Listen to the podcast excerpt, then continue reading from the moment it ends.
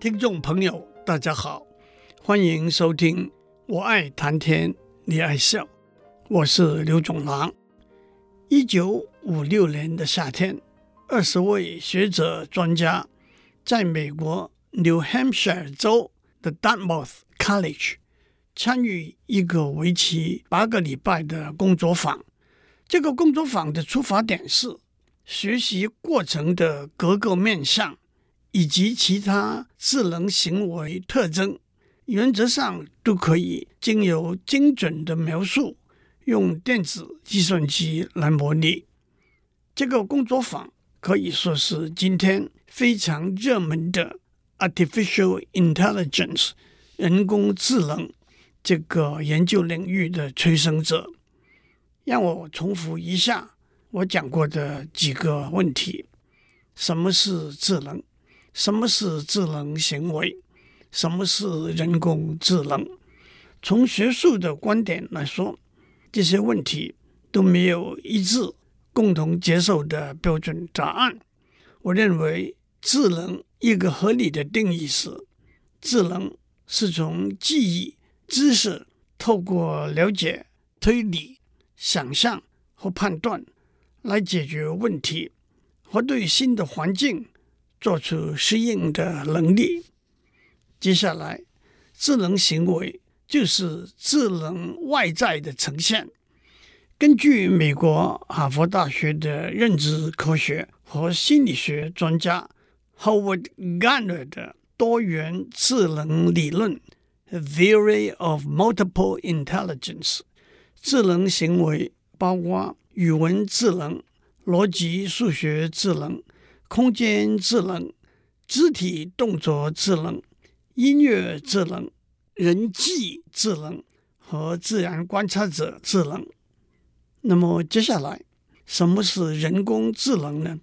我认为目前一个合理的定义是用电脑模拟人类外在的智能行为。让我强调三个我使用的词语。首先，我用了“目前”这个词，因为未来的定义可能会不同。第二，我用了“电脑”这个词，因为未来我们可能用跟目前的电脑完全不同的装置来模拟人类的智能行为。第三，我用了“外在”这个词，因为目前我们只能模拟人类呈现在外的智能行为。有人就把这个定义改为用电脑模拟人类内在的智能过程，换句话说，用电脑模拟人类经由神经网络所做的思考和学习的过程。但是目前我们还没有真的能够做到这个地步。讲完这个，让我加一句：有人认为 AI 这个词目前。可以改为 CI，那就是 Computational Intelligence。基本的定义交代过去，就让我讲一些用电脑模拟人类外在的智能行为的例子。有些例子，电脑模拟的结果还比不上人类智能行为的结果；也有些例子，电脑模拟的结果已经大大超过了。人类智能行为的结果了，让我一一道来。首先，让我从逻辑数学智能行为讲起。当然，大家都知道，远在一九四零年末期，设计建造电脑的目的，就是要从计算速度和数量的观点来说，远远超过人类。大脑能够做的算术运算、加减乘除的能力，让我举几个例子。大家都记得圆周率派等于三点一四一五九等等点，是一个无理数。大家也记得一个无理数用小数点的形式写出来的时候，小数点后面的部分是无限的。而且是不循环的，例如根号二等于一点四一四二一三五六二三点点点，派等于三点一四一五九二六五点点点，e 等于二点七一八二一八点点点。那么派在三点一四一五九后面的数位是什么呢？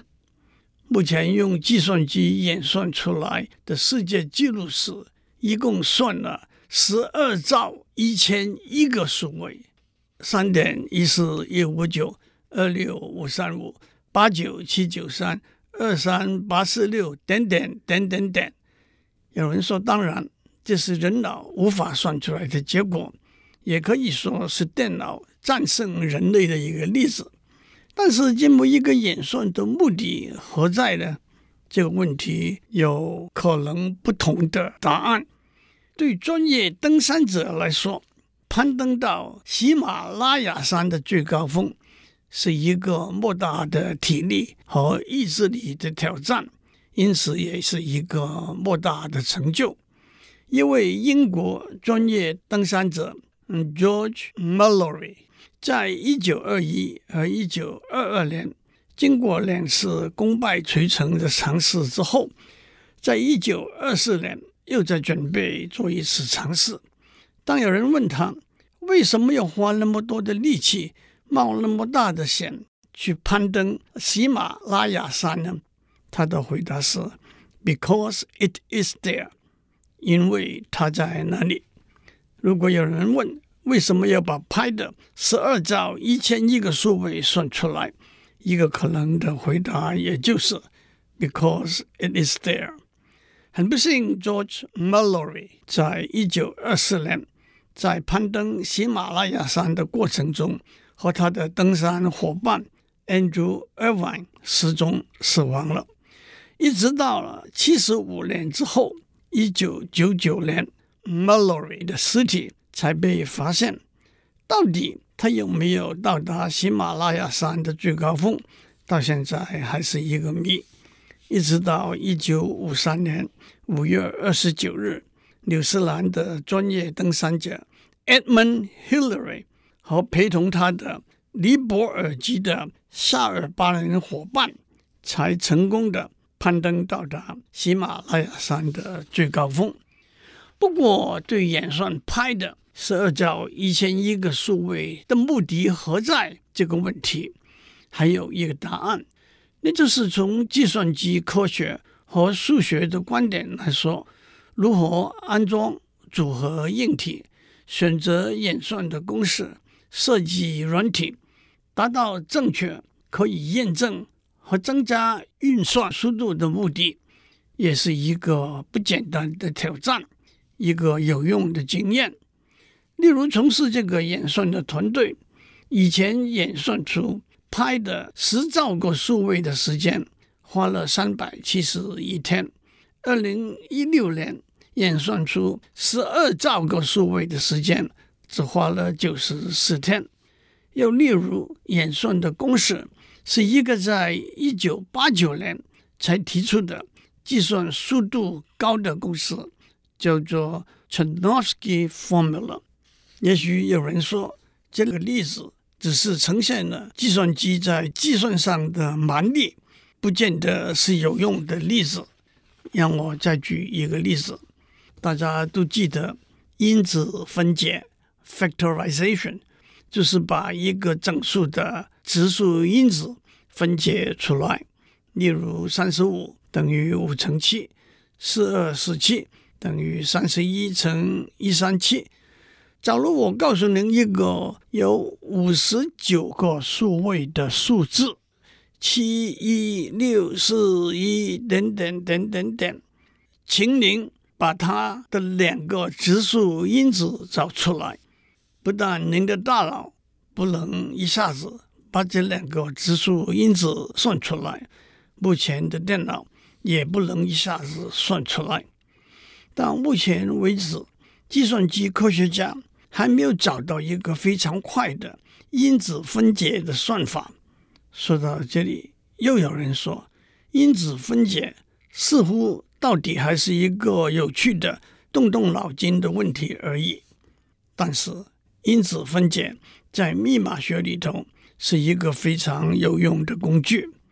大家都见过最简单的密码的例子，就是把英文的二十六个字母相互置换，例如把 A 改成 X，B 改成 T，C 改成 D，D 改成 J，这也叫做编码的钥匙。把编码的钥匙倒过来，X 改成 A，T 改成 B，D 改成 C，J 改成 D。就是解码的钥匙。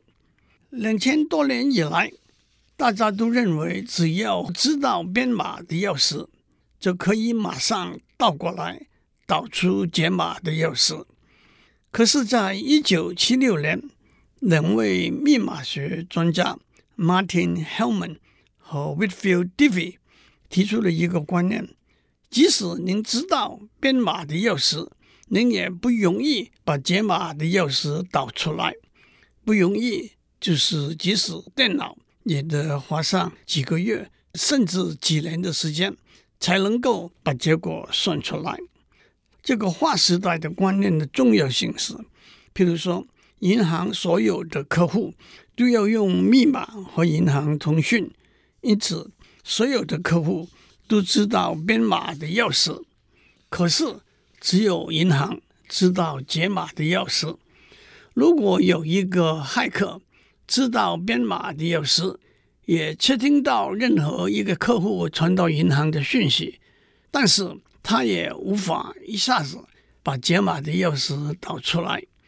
要设计一个从编码钥匙不容易导出解码钥匙的密码系统，一个做法是用上面讲的。五十九个数位的数字作为编码的钥匙，用它的两个三十个数位的因子作为解码的钥匙。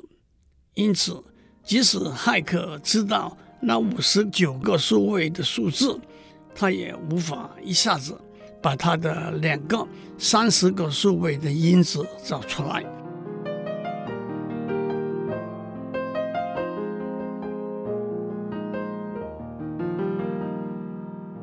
让我再讲一个有趣的例子，在数学里头有一个定理叫做四色定理 （Four Color Theorem），这也可以说是数学里头一个源远流长的定理。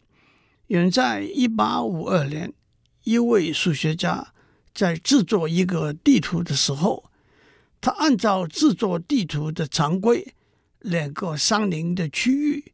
要涂上不同的颜色，说得清楚一点，相邻是指有共同的边界线，而不只是有共同的边界点。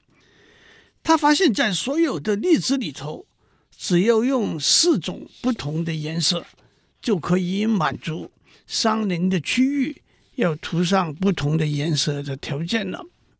他又找不到需要用五种不同颜色的例子。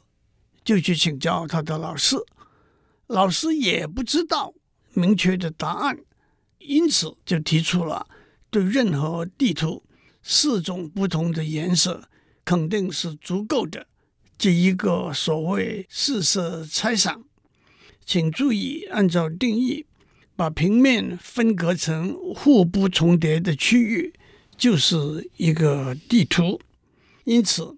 一个地图可能有很多区域，每个区域也可能有很多相邻的区域，的的确确有许多变化万千不同的地图。有兴趣的听众不妨自己动手制作一个地图试试看。您也可以找一个台湾地图，包括台北县、桃园县、新竹县等等十四个县。还有县里头的台北市、新北市等九个市，您会发现四种颜色的确就够了。一百多年来，许多数学家经过许多尝试，都无法证明四色猜想是对还是不对。不过，倒是只有五种不同的颜色，那肯定是足够的，而且这个证明。是相当简单、容易了解，学过大学部离散数学的同学就应该听过这个证明了。一直到了一九七六年，两位在 University of Illinois Urbana-Champaign 的数学教授 Kenneth Appel 和 Wolfgang Haken 经由电脑计算的辅助，证明了四色猜想是对的，因此四色猜想也就成为事实和定理了。我在 University of Illinois Urbana-Champaign 的时候，和这两位教授也时有往还，他们都是平易近人的彬彬君子。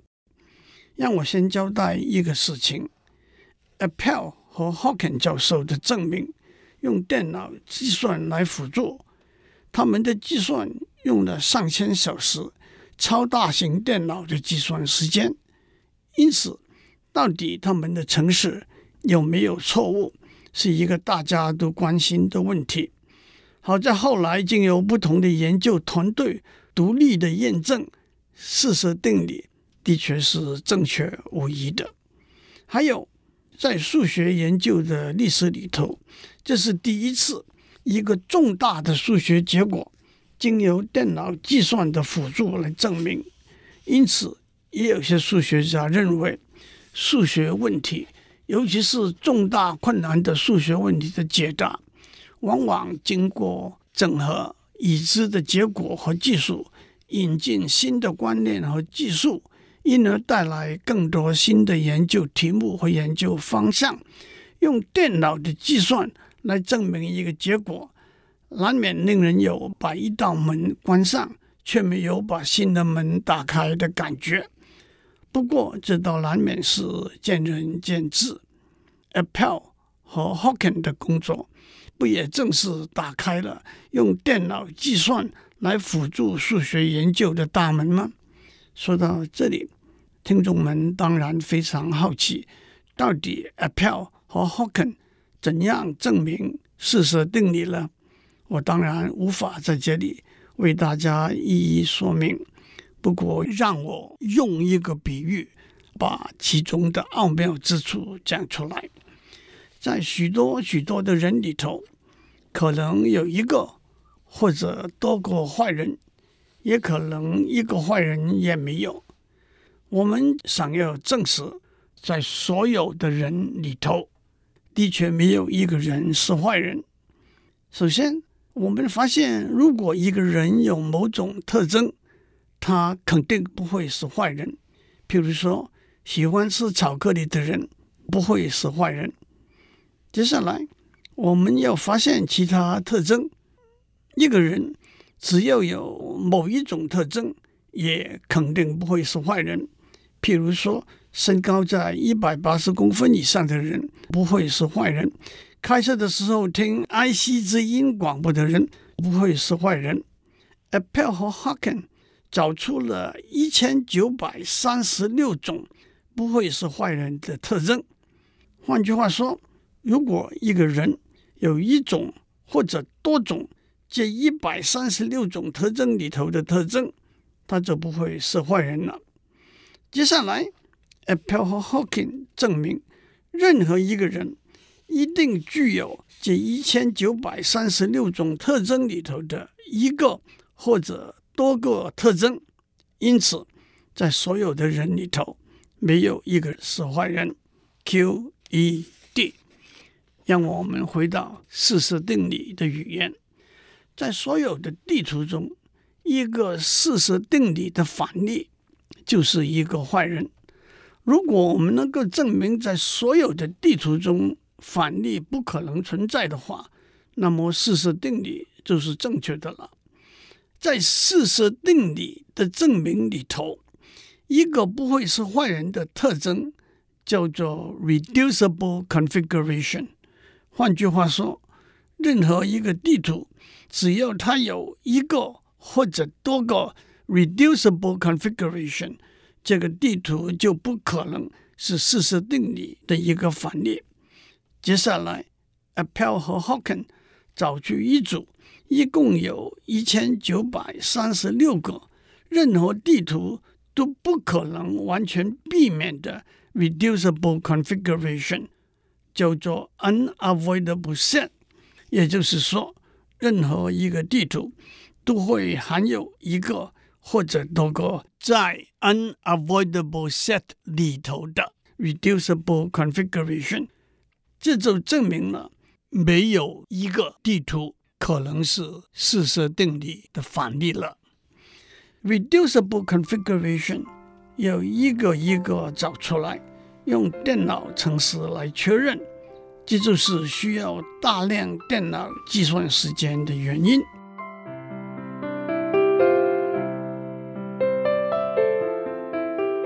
以上内容由台达电子文教基金会赞助播出。